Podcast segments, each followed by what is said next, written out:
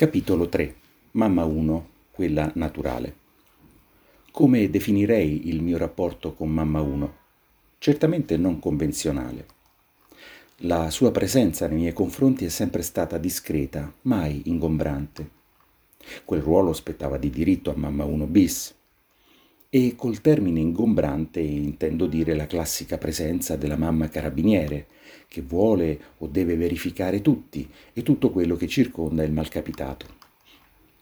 Sto ovviamente enfatizzando, non volendo far passare mamma 1 bis per un generale di corpo d'armata, ma semplicemente per un colonnello. Tornando invece alla mamma naturale, il suo atteggiamento verso di me si basava sempre su due caratteristiche fondamentali, il rispetto e la responsabilizzazione. Sebbene fosse comunque mia madre, anche quando avevo sei o sette anni, qualsiasi discorso o ragionamento era basato sempre sulla spiegazione, mai sul è così perché lo dico io e basta, o tu sei troppo piccolo, non puoi capire. Il fatto di aver percepito da parte sua una grande fiducia e libertà di agire, sebbene nei limiti imposti dalla mia età, mi faceva sentire sufficientemente grande da potermi muovere in modo indipendente. Il suo controllo risultava così molto discreto, allentando sempre più le briglie nel momento in cui fossi stato ingrato e meritevole di fare da solo.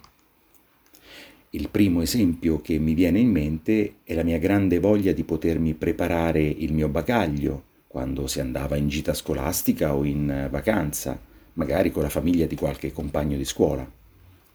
Non mi diceva cosa fosse necessario metterci, ma mi chiedeva cosa, secondo me, fosse importante da non lasciare a casa.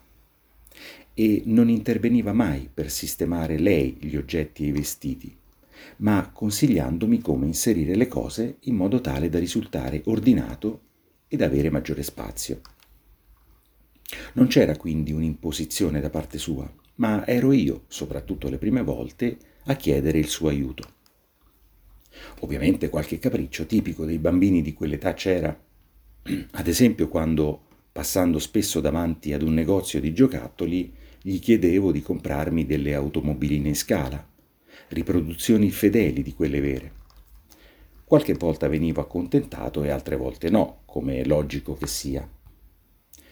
Crescendo questa passione si attenuò a vantaggio di altre e finì nei ricordi sfocati della mia infanzia. Ma allo scoccare del mio diciottesimo compleanno si presentò con un bel pacchetto, incartato con una elegante quanto appariscente carta rossa con tanto di fiocco.